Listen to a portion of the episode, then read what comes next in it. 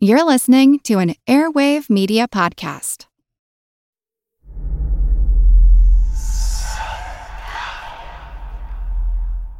Hey y'all, spooky season is here. And if you're looking for a show to whet your appetite for a little haunted history, then I'd like to invite you to check out Southern Gothic, a chart-topping history podcast that explores some of the most infamous legends, folklore, ghost stories, and hauntings of the American South. We've covered all sorts of stuff from the Bell Witch of Tennessee to the disappearance of the Confederate submarine, the H.L. Hunley, not to mention our deep dives into the local lore of some of America's oldest and most haunted cities like New Orleans, Charleston, and St. Augustine. So if you're ready for a little good old-fashioned Halloween storytelling with a commitment to quality historical research, then be sure to check out Southern Gothic today. It's available now on all your favorite podcast apps. Monster Talk can be supported by listeners like you at patreon.com/Monster Talk or by leaving positive reviews on iTunes and other podcasting sites. Learn more at monstertalk.org/support. Thanks to all of you who are supporting us in this way. We are humbled and grateful and hope that we always live up to or exceed your expectations. It's actually quite unlike anything we've ever seen before. A giant, hairy creature, part ape, part man. In Loch Ness, a 24-mile-long bottomless lake in the Highlands of Scotland. It's a creature known as the Loch Ness Monster.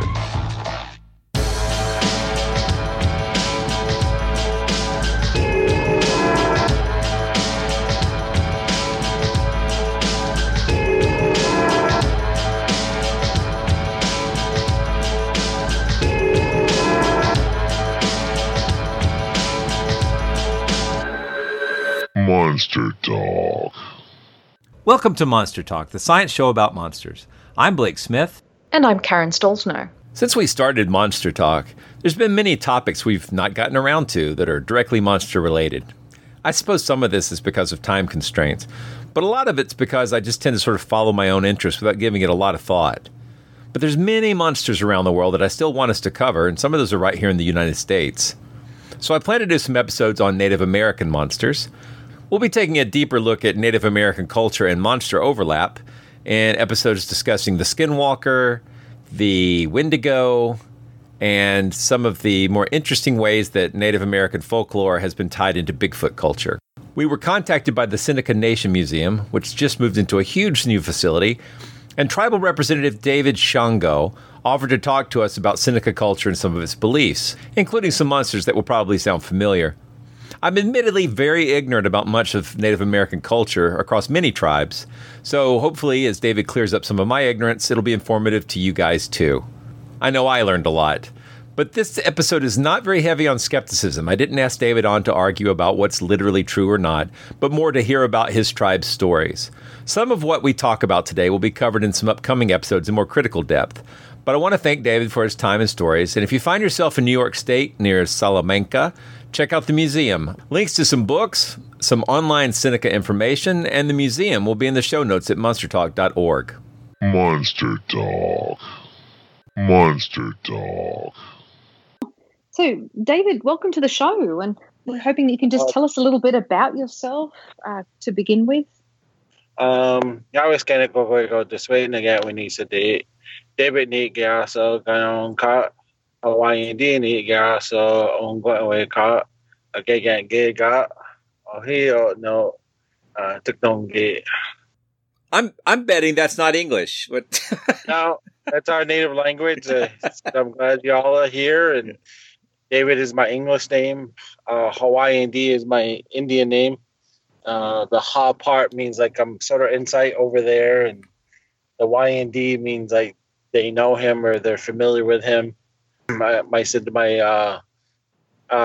is Beaver, and that I'm from Ohi:yo' or from Allegheny Territory. So it's usually how we introduce each when we formally introduce people to ourselves in our own language. So, because a lot of people don't think that we still have our language, but we do. That's awesome. Actually, my daughter spoke Seneca first and then English. So, oh, brilliant. And how many speakers of the language are there at the moment? There's hundreds of different native languages. I mean, mm-hmm.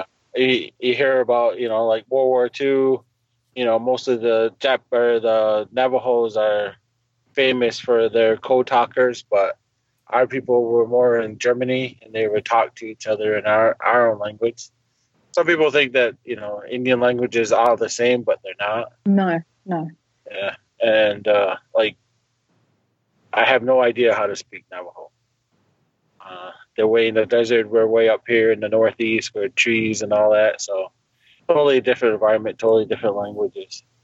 Yeah, I think it's like Australian Aboriginal languages. There are about 200 of them. So there's no one Aboriginal language. Yeah, my ignorance about Native Americans in general is vast and embarrassing. I'm hoping that maybe you can help me clear up some of that today. And I imagine that a lot of our listeners don't know much about the Seneca people as well. But let's start out talking about your new museum and what's going on with that. So where is this located and what's in the museum? And let's talk about that project a little bit. The old museum, we had been there for 40 years. It was built in August 1st, 1977. And so we had a sneak peek August 4th this year. The old museum was only 10,000 square feet. We were supposed to be there for 5 years, but 40 years later, we have a new building at 33,000 square feet. My nation, the Seneca Nation, paid $18 million for it to be built. It's 3 times bigger than what we were currently in, so it's around 33,000 square feet. We'll hold not only the museum, but our archives too, so... it's all humidity controlled, temperature controlled, everything that needs to be done security-wise. In the back, we are in the process of creating a 400-seat amphitheater outside and an Indian market. And then probably not this fall, but probably in the springtime, we'll start making the longhouse. And over the next couple of years, we'll make a village based on the way we lived in the 1600s. Like I said, we still have our language. We have our own government. So, like, New York is around us. We have a president, a treasurer. We have our own court system. Actually, my wife had this last November been elected to be a court of appeals judge. So things that go into the lower courts, if somebody wants to dispute them, they can go to her court, and then those 3 judges will listen to the case and then decide whether or not it merits going on further or going back to the lower court. So we have our own elected system. We do government relations with the United States and with other countries. I know a couple months ago I had the French ambassador out of Buffalo come to our museum and give him a tour. And so... I was happy with that, you know, just getting those kind of connections that I don't think people realize, even in our SMAR museum, but people from all over the world had come to it. Some people just look forward to talking with us. I think they're a little disillusioned or whatever, because, like, in the middle of our territory, we have, like, Tim Hortons and McDonald's and Burger King. And so, you know, some people, you know, they just think that we stayed in, I don't know, dressed like in the 1600s. So, you know, like, well, you're not dressed like a pilgrim now, are you? And they're like, no. I'm like, you know, people, you know, they think because I dress with blue jeans and stuff like that, that I'm not really Native. I'm like, well, your shirt actually probably comes from China, but doesn't make you Chinese, does it? Like, you know, just the way I dress is not always representing who we are. We have our own traditional way of doing things. Like myself, I have long hair to show that I'm masculine. Usually when something tragic happens, then we cut our hair.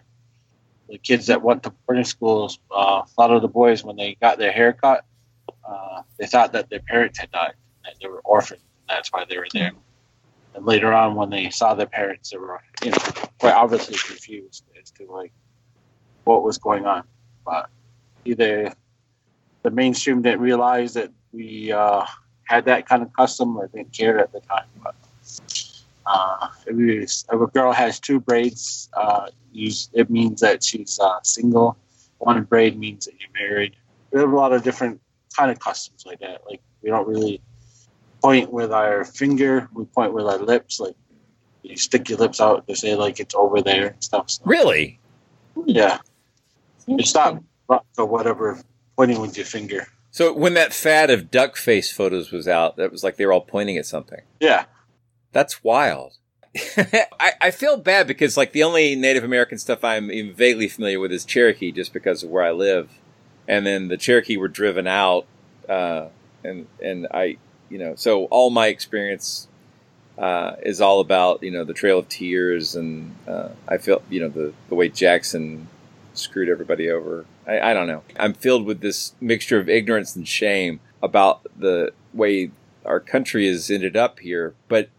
Can you help me, like, eradicate a little bit of this? Like, where in America, like, where is the territory that was traditionally controlled by the Seneca, and what's the situation now with where do you, like, you're? It sounds like you got some autonomy, but still within the bounds of the United States. So how does that all work? Well, that's the thing is that like, we've given up land, but where I live in Ohi:yo', in Allegheny, we've always owned that land. So the United States has never owned our land. Wow. Versus the Cherokee that were moved over to Oklahoma. Yeah. So those are executive reservations. We're traditional homeland treaty reservations. We have treaties with the United States that are still enforceable today.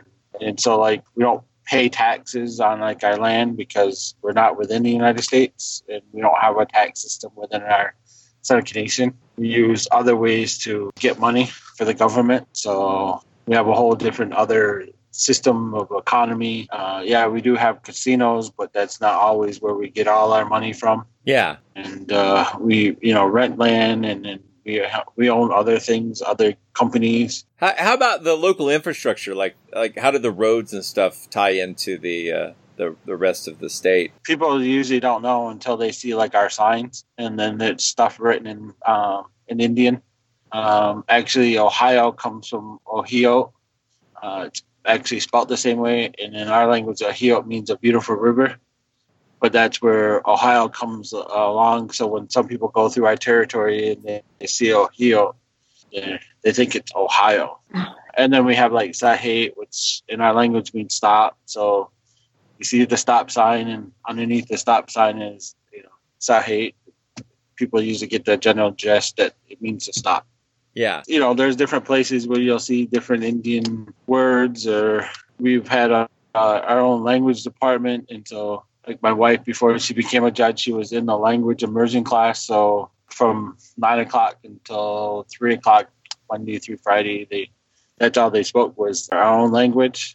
To me, when I speak English, it's like watching a 2D movie.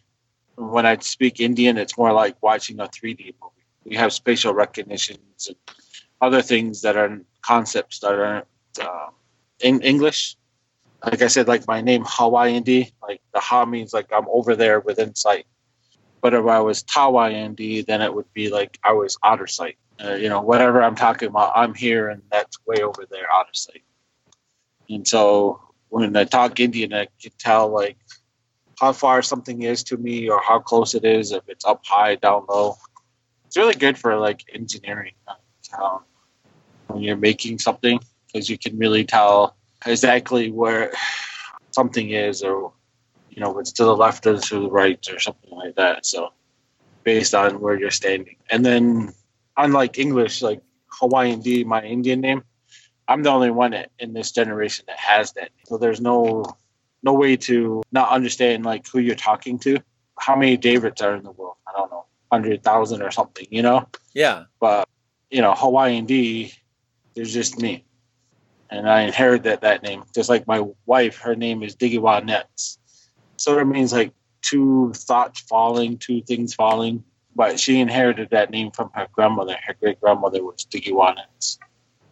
And so that's how we pass on our names. It comes to the women's line.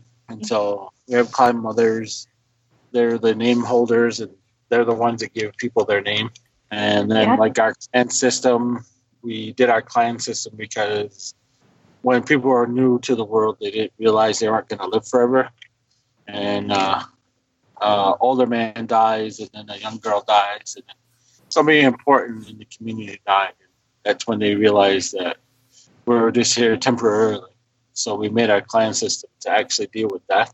So if somebody dies on the animal side, then the bird side takes care of it. So, like I said, I'm Beaver. My wife is a great blue heron. So ours is a good marriage. Keeps the blood clean. So you don't really hear too many stories about birth defects within our stories. Every once in a while you hear a little bit, but not too much. Anybody in my clan would be considered like a brother or sister. Anybody on my side would be considered like a cousin. So that's why they get married on the other side. So then that way you're not too close. So there's a cultural taboo against too close to marriage? Yeah. Wow. So a turtle and a turtle shouldn't get married to each other. Whether they're Seneca, Mohawk, Anondawaka, doesn't matter. Like I can go to Anondawaka and there's Beaver clan there, and I just consider them like my family. So if they come over and they need a place to stay, then they come and stay with me. If I need a place to stay, I stay with them. It's one of the reasons that we were able to have a confederacy. Because in our own language, we call ourselves Haudenosaunee, people of Longhouse. And so it's like we all live in one big house together. I think the differences in ways of talking about time and space in Indigenous languages is really interesting. Certainly with American Native Indigenous languages, it's just so different. But I'm just curious about the language. Is it endangered? It sounds like there are some revitalization attempts. You were talking about your wife attending school, an immersion school. Is it endangered? Yeah, when people went to the boarding schools, some people were stolen away from their families and put into boarding school. And so they were punished for speaking the language. So, a lot of people don't realize all the trauma that they went through, but I remember on YouTube there was a woman, she wondered how come her mother never taught her how to speak her language. And when she got older, she was investigating it. Her aunt said, well, that she had they had a brother. I guess the brother refused to speak English, and so the nun washed his mouth out with soap. And as she was washing his mouth out with soap, the soap got caught in his throat, choked him, and he died. Wow. So the mother never wanted her children to be punished like that. So that's why she taught her just to speak English and not her native language. So you hear a lot of stories like that. And nowadays, it's more trying to bring back the language. Oh, that's fantastic. Yeah. Well, yeah, we had a similar thing in Australia too with Indigenous people. They call it the stolen generation. Back in the 20th century, I think in the 1950s, a lot of Aboriginal children were taken away from their parents and put in foster care with white families, and to this day have not been able to trace their biological families. So it's a very, very sad thing, very terrible thing to happen in our history, very shameful. Yeah, that happened with the First Nations too. Yeah, and it happened here. So, I mean, that's where some things get lost or whatever, but one of my jobs as the museum director is to make sure we connect with our culture. And so, like, one of our exhibits is about our oral history. And as time has gone on, things that they consider myth are actually now being proven to be actually true. For example, like in our language, we call a pig a boar, squeeze, squeeze. And if you look at a hog, right, a boar, it has a tusk, it has a snout, and everything. A little bit of hair and stuff. Well, that word that we use for grease grease pig actually goes back probably about 20,000 years ago. Wow. Can you think of an animal that looked like a pig 20,000 years ago? With tusks? Something with a longer nose, you mean? Yeah. So I'm going to get in trouble here because I'll probably say the wrong one. I'm going to say mammoths. But it might be mastodons here. I can't remember. There's no, it was a mammoth. That's so when my ancestors saw the pig, the hog that the Germans and the French brought over, because we have a story, an oral history story about one time a huge squeeze, a mammoth came through and knocked over the palisade and knocked over people's longhouses that they lived in and caused all this trauma. And so, you know, in the 1800s, they didn't believe that there was such a animal. Through anthropology and archaeology, a couple little towns away from us, there's Randolph, New York, and they found mastodons there. And so it just collaborates with our oral history story that this isn't a myth. They were actually around, and that we actually have a word in our language for them. Yeah, so you think they were, like, the oral history was keeping that alive, and so when the words were already there, but when the new animal showed up, that was the closest thing? Is that Yeah. Wow. No, by the way, all this talk about language, I don't know if we mentioned it, but Karen's background is linguistics, so that's... But, historical linguistics isn't my specialty, but I'm still interested in all of this. But I mean, it's such an important thing, you know. It comes up a lot. A lot of the I'm always interested. Oh, when we're talking about monsters and creatures, absolutely. Yeah. Well, so, like in our language, we have Zonoscoawa is like a huge blue dinosaur. And now, you know, with Jurassic Park coming out and with those raptors, it's exactly how it's described in our language. So now we know that Zonoscoawa is what our ancestors called those raptors. And so I think stuff like that is neat in our language. And it shows, like, to me, how old our language is, because not only do we have a word for dinosaur, but we have a word for actually a blue dinosaur. That's pretty wild. What is there like a folklore or myths around? Let me, you know, before I even say that, let me back up just a second, because when I'm talking with someone who's got a cultural background far different from mine, I want to be careful about how I word my questions. So I wanted to talk to you about folklore and mythology, but it occurred to me that maybe what I'm thinking of as folklore mythology might be an active, you know, religious belief or historical factual history, belief. Yeah. So I want to make sure that I, you know, what I'm talking about is the oral history of your people, but I want to make sure that we talk about it in a way that we're not dismissive of it. So I mean, like, that's the thing when people call it myth or folklore, you know, they're sort of dismissing it as not real. Exactly, and that's not fair, because I have no idea how much of this is considered to be tradition, how much of this is considered to be active faith, that sort of thing. So, yeah. Well, that's the thing is that, you know, you asked about, like, our people and stuff, you know, about the Boston Tea Party and the non-natives dressed up as Indians. Mm-hmm. Do you know why they dressed up as Indians? I don't. No. Because it was Elizabeth Tucker, who's an anthropologist, theorized that they were making a political statement that we had freedoms over here that they never had in Europe, and so they wanted to be Americans. They wanted to be free like we were, because, like, under our great law of peace and stuff like that, we had autonomy that was never thought about over in Europe. That's why they got dressed as Indians. So it was kind of like a sign of, like, rebellion, freedom, kind of the don't tread on me kind of thing. Yeah. Back to what I was saying, though, I guess, what is the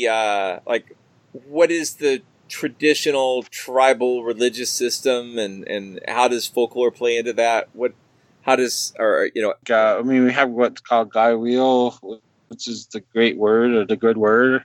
But to us, we have no word in our language for religion. Just a way of life, and so it's just based on how you lived your life. And so even, like, when I introduced myself and said, you know, Nyawis Kano, what I'm really saying in our language is, are you healthy? Are you at peace? If somebody's not at peace, they're healthy, then it's up to us as human beings to help them out, to bring them back to peace. Hello, I'm Paul Giamatti. And I'm Stephen Asma. Each week on Chinwag, we dig into the weird topics you wonder about, that you care about, the stuff none of us are totally sure of, like the Bermuda Triangle, Mothman, consciousness, philosophy, UFOs, ghosts, or, say, Bigfoot. So who's to say that there's not alien species that are Sasquatch? Like I'd seen a ghost, and I would hear something walking and breathing. Maybe every path is right. I will accept as a premise that every path is right. That is a face on Mars. Eyes, nose. It kind of looked like Wilson the volleyball. Some people enjoy the waves or whatever crashing, and I enjoy listening to a quantum physics audiobook. I do think there are many things in the world that we just don't understand and probably won't understand. That's our whole show. So join us every Wednesday on all major podcast platforms and find us on Instagram, TikTok, and Twitter at Chinwag Pod and Wagon. We've got a podcast recommendation I think will be really fun and are useful for Monster Talk listeners. I Know Dino, the big dinosaur podcast. Studying dinosaurs can teach us about the prehistoric world, but also the world of today. For example, migration patterns of dinosaur lineages can tell us about the Earth's changing continents. Climate models of dinosaur ecosystems help us understand global warming. Studying dinosaur diets can help show the link between plant and animal evolution. Talk about paleo.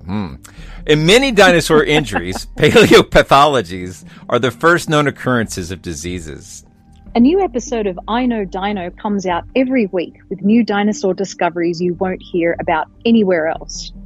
You can find I Know Dino on Apple Podcasts, Spotify, or wherever you get your podcasts. And so, beautiful. So we don't really have like we have ceremonies, we have dances and stuff like that. Some people consider that like the religion, but people that are engaged in our old ways of being just realize that every day that you're alive is you're connected to the world around you, and it's not just some special place, you know. Like my grandfather, Sherman Warr, used to say, like, if he wanted to pray, he didn't need to go to a building. He just went out in the woods and prayed. And, like we do, like, what's called the Ohi:yo', the Thanksgiving address. And some people consider it a prayer, but I don't really consider it a prayer because all we're doing is giving thanks for everything in the world, from the water to the trees and to the wind. Because without them, we don't survive. And that way, I guess, you know, like I said, we don't really have a religion. It's just the most pertinent thing is Ganongwat's hat is to show love to everybody. That was what we were taught early on. Even those stories that I was talking about, like was Zonoscoawa, you know, certain men, certain people gave up their lives in order for the people to survive. Because we have like another story. It's about Dino Days, which we call a mosquito now. But the mosquito came about because of a big monster. And I always wondered about Dino Days because it translates into like it has a big beak. But I don't really think of a mosquito having a beak. I think of it like a long nose. But when you listen to like stories that come from like corn planter from the 1700s and stuff like that, when they talk about this big mosquito, the wingspan of it was 3 men long. I'm usually about the average height for an Indian, which is around 6 foot. So it's about 18 feet long, the wingspan. It had a long beak and a lot of teeth in it. That's a big mosquito. Yeah. Sounds like the ones around here.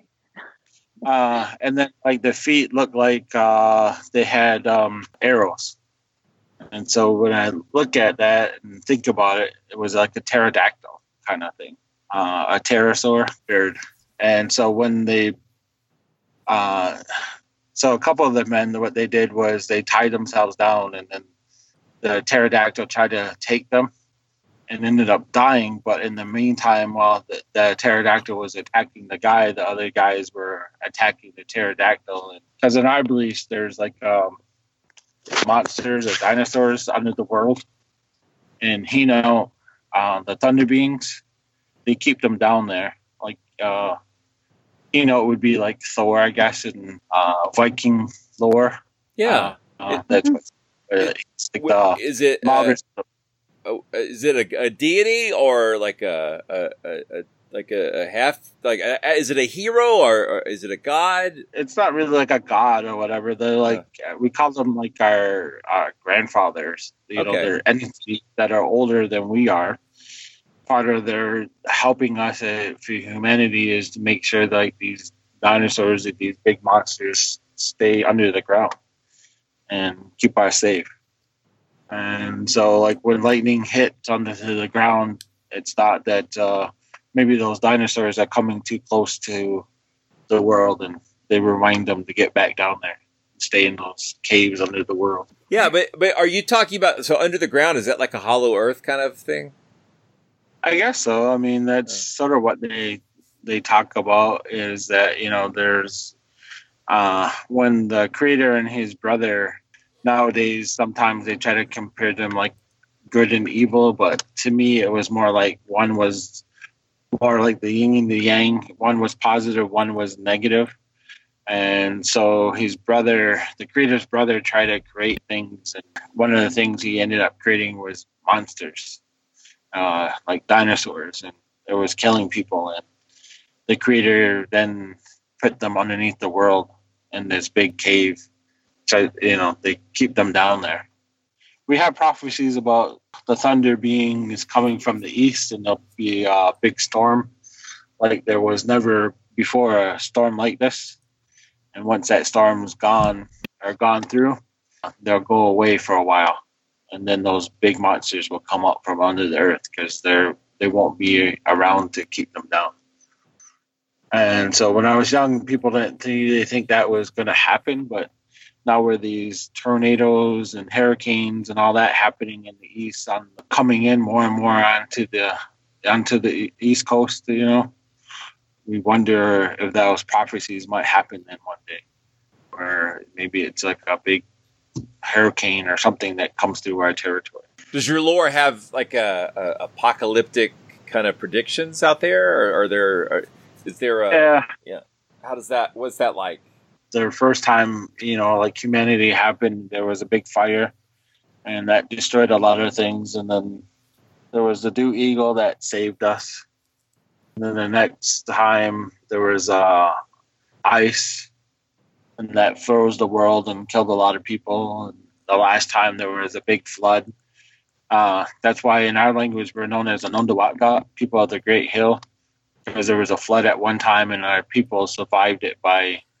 It had rained for, 90 days, something like that anyways. And they were on this big hill and survived it anyway. So a woman from the south comes with corn and gives them corn to eat, because at a certain point, they didn't have anything to eat. They were eating the bark off from trees. When they didn't have that, then they were starving. But like I said, then the woman comes from the south and gives them corn to eat anyways. Nowadays, we have a practice of saying Yahweh when we get done eating, which is giving thanks to that. But it all goes back to when there was that major flood. And the leader at the time said that they knew what it was to be without food, so they would always be thankful for it. And so we're supposed to, in Gaiwiio, there's prophecies by Handsome Lake. And it was in like 1799 that he made some of these prophecies. And so some of them is that, you know, the trees will die from the top down. We see that now, and animals being born deformed wise, and see some of the chemicals and everything that's in the water with animals being deformed. Some of the diseases that they talk about, it's coming about anyway. Bird flu and all that, it sounds to me was some of those prophecies. And then we'll go into like the fourth world. Some people will survive, some people won't. But that was why we have these prophecies, is to help us know that it was all in the plan, I guess. Yeah. Or how to survive it. I guess most prophecies do that. They give you, you know, maybe they give you something to worry about, something to prepare for, but also give you a context, you know. So, yeah. Well, I guess we invited you on at the suggestion of Brad Lockwood, I guess. Oh, okay. And he said that you might be able to talk to us some about the monsters and sort of that sort of element within your people's stories, and so ghost legends, all kinds of stuff. So I guess we're limited in time, but I wanted to kind of find out a little bit about the kind of monsters that I guess I'd be interested in, monsters that people think are literally true and monsters that people think are maybe more representative and something about how your people deal with ghosts and that kind of stuff. Sort of like what you call like Bigfoot. We call the stone giants, but they weren't really beings made from stone. They either their skin was sticky, or they put tar on their skin and they rolled their youth in like sand and other things. And over time, they wore this like armor of a stone on them. I think you guys would call them like Bigfoot, and so they would eat people and. In one of our stories, there was a big meteor. Meteors were striking the world. Those beings were human beings at one point, but then they changed. And like I said, they had like the sticky substance to their skin. So when I was young, that's what I think more people thought of, like the stone giants as being that. But there were another being, anyways, that. Loved and had relationships, and sometimes they helped us and sometimes they caused a lot of chaos. And like for G-Scant Ghost, one of the things like in our way of being, it's sort of like you ever watch Ghost Whisperer, the TV series? Yeah, I think I've seen some of it. So she likes talk to the ghosts and stuff. Mm-hmm. A lot of that story is sort of like how we believe the world is. That when the Creator made us, He made us to walk on the earth and to touch the earth. And when you die, you don't touch the earth anymore. So you have to go on to another place. And so when our people die. Sorry, yes, I have seen it. That's Jennifer Love Hewitt's show. Got it. Okay. Yeah. So yeah, a lot of our beliefs is like that, where, people that are passed on, that they can have a good or bad influence on humanity. And so that's why they need to go on to wherever we came from. Because like in our way of talking about like the soul, the spirit of a human being, it's called twice hat. And so part of like on the top of your head, that soft spot, that's where the spirit from heaven comes. There's another strand that's the physical part of this world, the earth, and then part of it too, there's another strand that's the spirit of this planet. And when those three things were combined together and the Creator made people and He blew life into them, it lit a fire up. And so when death comes, it puts out that fire. And that's why people go cold and stuff. But I remember we were, I used to work in men's ceremonial before I was the director. So it was part of our job to make sure our ceremonies happen the way they're supposed to. And so we were talking about the graphic novel Red Mars. I don't know if you guys ever read that. You like the Kim Stanley Robinson? Yeah. Yeah, and so I've got the novel. I haven't read the graphic novel version, but yeah. Okay. So basically natives go to live on Mars, and the corporation pollute this planet and then decided to go over there and take over that planet. But what we were discussing in any ways was Ungwe is what we call a human being. And we wondered whether or not there would be Ungwe, whether there'd be a human being. Because like I said, part of what makes us a human being is the spirit of this planet. And so if they're born on Mars, then they wouldn't be the spirit of this planet, but be the spirit of that planet. So we wondered what kind of being they would be. That's sort of similar to some of the theories or beliefs that people have about UFOs and aliens. There are similar beliefs to that amongst the Seneca people? Well, sort of. I mean, we have the sky beings. There's the sky world. And so every once in a while they come down. Like with Gaiwiio, there were the three beings, and they're from the sky world. It's hard to say whether or not it's from because like when we talk about when people die, they go to towns of death. And towns of death is sort of like another planet or something. In one of our stories about creation, there was a sky world. When Sky Woman fell, there was a tree that was in the sky world that lit up the sky. When they pulled the tree, I always thought of it as like a cave kind of art crevice. But in John Armstrong's version of our creation story, when the tree was pulled up from the sky world, there was a white light with a green light in the middle. So it sounds to me more like a wormhole kind of thing. My sci-fi guy gets it to me, and then they throw her through the hole, and then she comes to this realm. Because even in like I said, we have like spatial recognitions. Yeah. But have in English. So like when we do the Gononio, or like my version of the Gononio, and Babajanto is the word I use for the Gononio. And it's sort of like, I take a fishing hook and I throw it from this realm into the spiritual realm and pull into this realm the Thanksgiving address. And so it's sort of like different dimensions. Because in some of our all history stories, we talk about little people.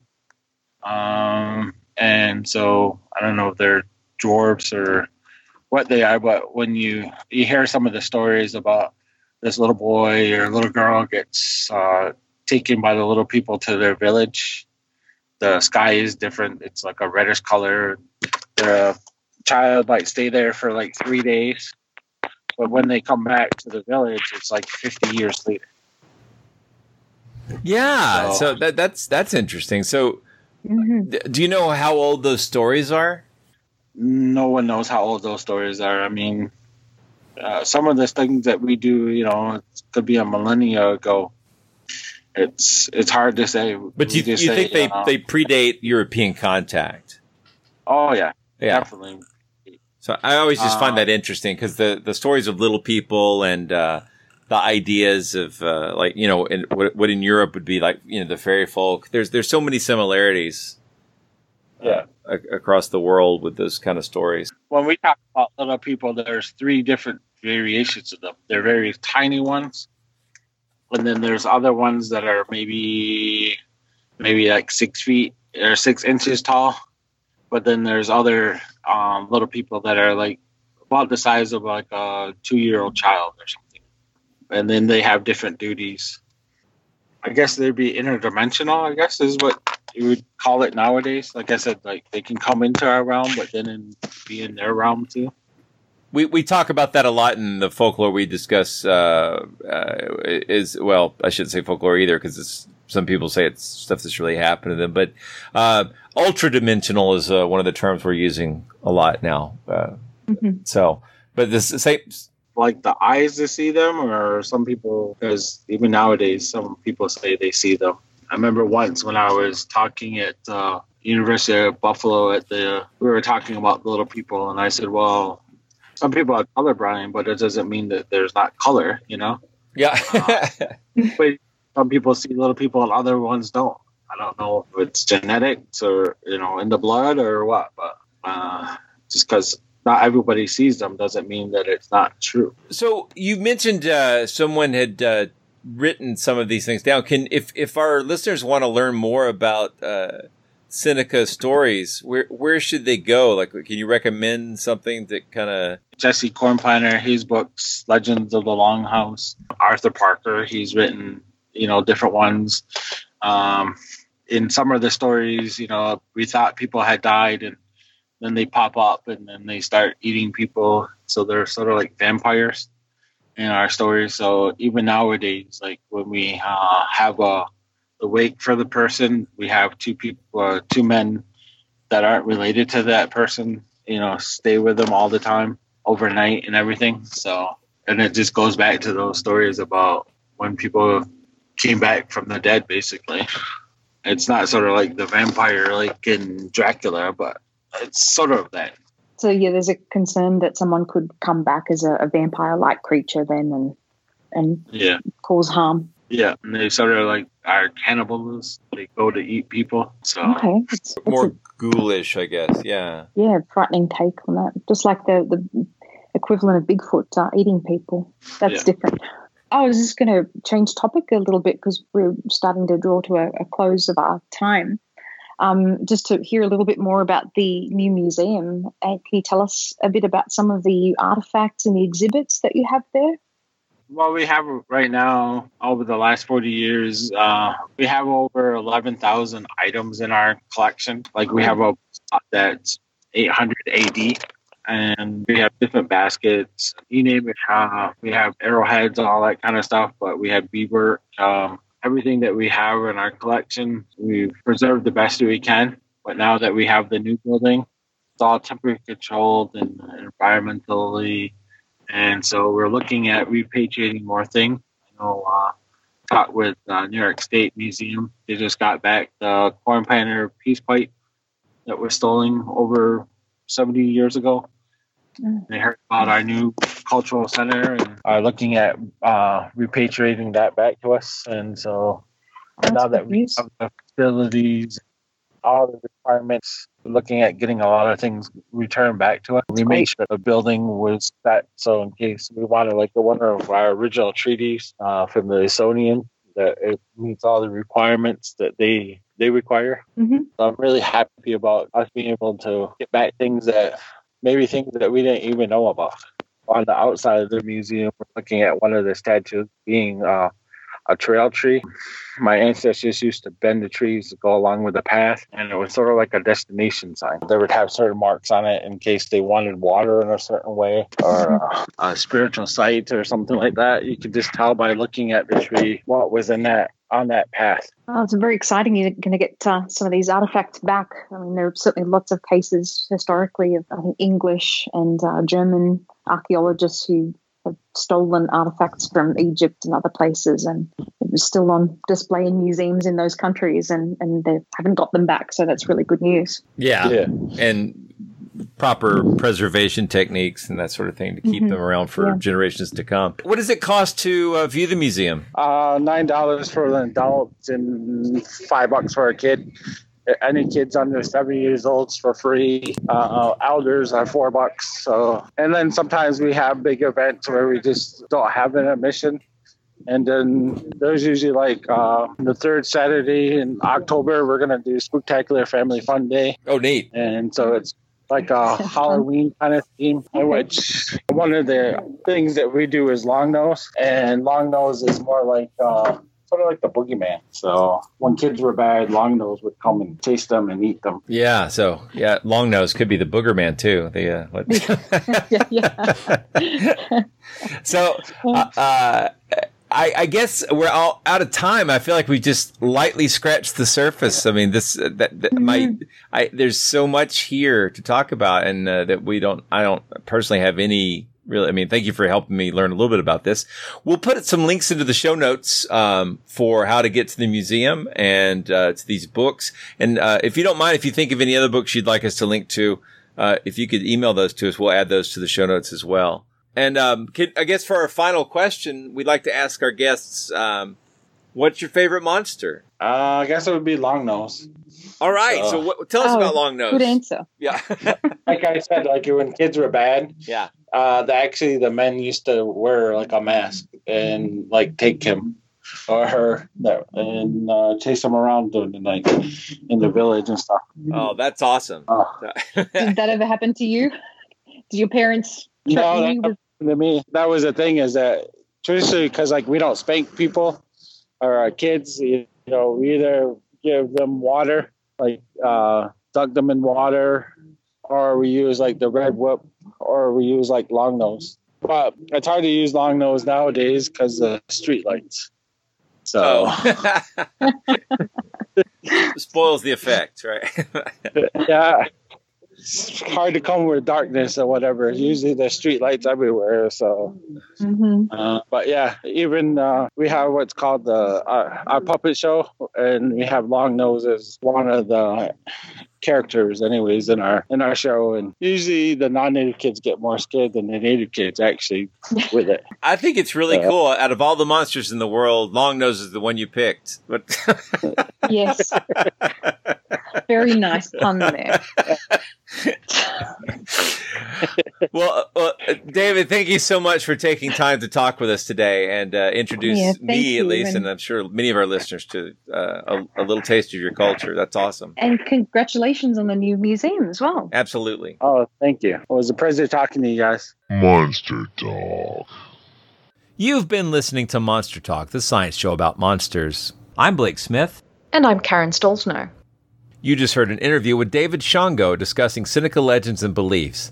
David represents the Seneca Nation Museum in Salamanca, New York, where they just opened a large new facility with many culturally important exhibits.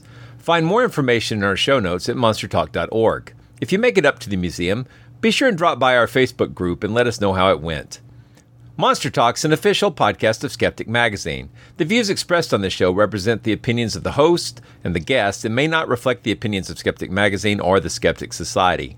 We hope you've enjoyed this episode of Monster Talk. Each episode, we strive to bring you the best in monster-related content with a focus on bringing scientific skepticism into the conversation. If you enjoy Monster Talk, we now have a variety of ways to support the show, all with convenient links at monstertalk.org/support. That's monstertalk.org/support. There we have links to our Patreon pages as well as a donation button. A great way to support the show is to buy us books from our Amazon Monster Talk wish list, which directly helps us with our research. We love used books very much, so don't feel compelled to buy new ones, and we love Kindle, and we can share our digital library with each other. Finally, without spending any money at all, you can support us by leaving a positive review at iTunes or wherever you get your podcasts. Positive reviews help keep us visible in iTunes, which is a great way to help us find new listeners. And please, share our show on your favorite social media platforms.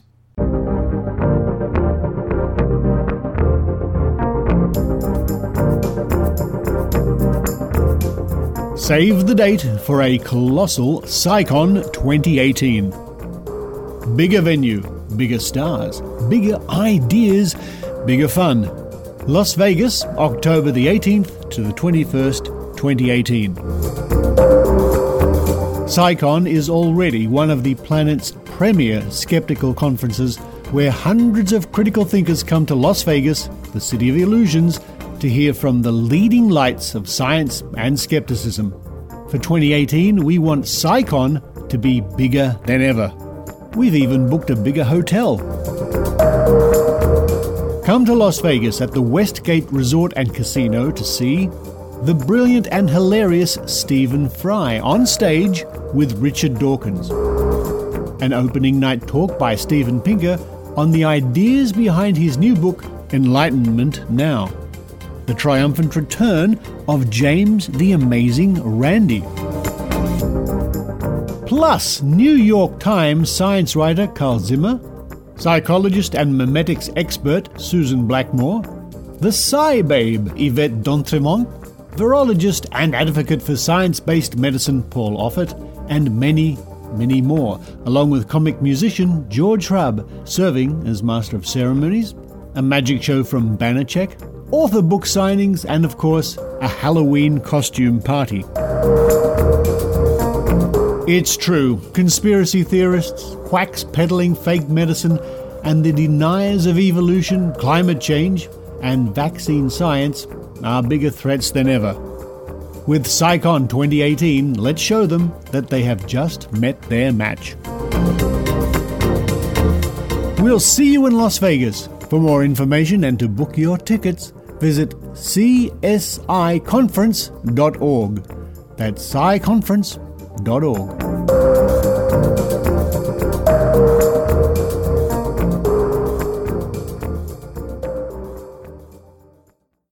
Monster Talk theme music's by Pete Stealing Monkeys, and we really appreciate you taking the time to listen to Monster Talk and hope that you'll share the show with your friends.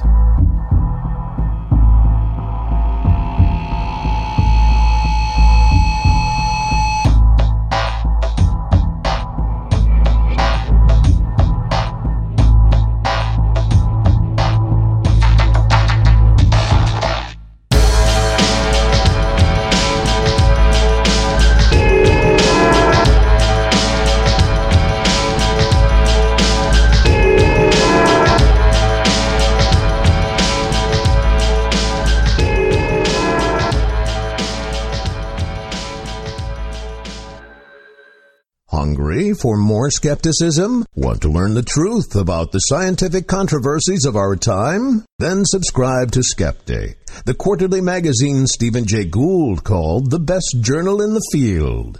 To subscribe, visit skeptic.com today.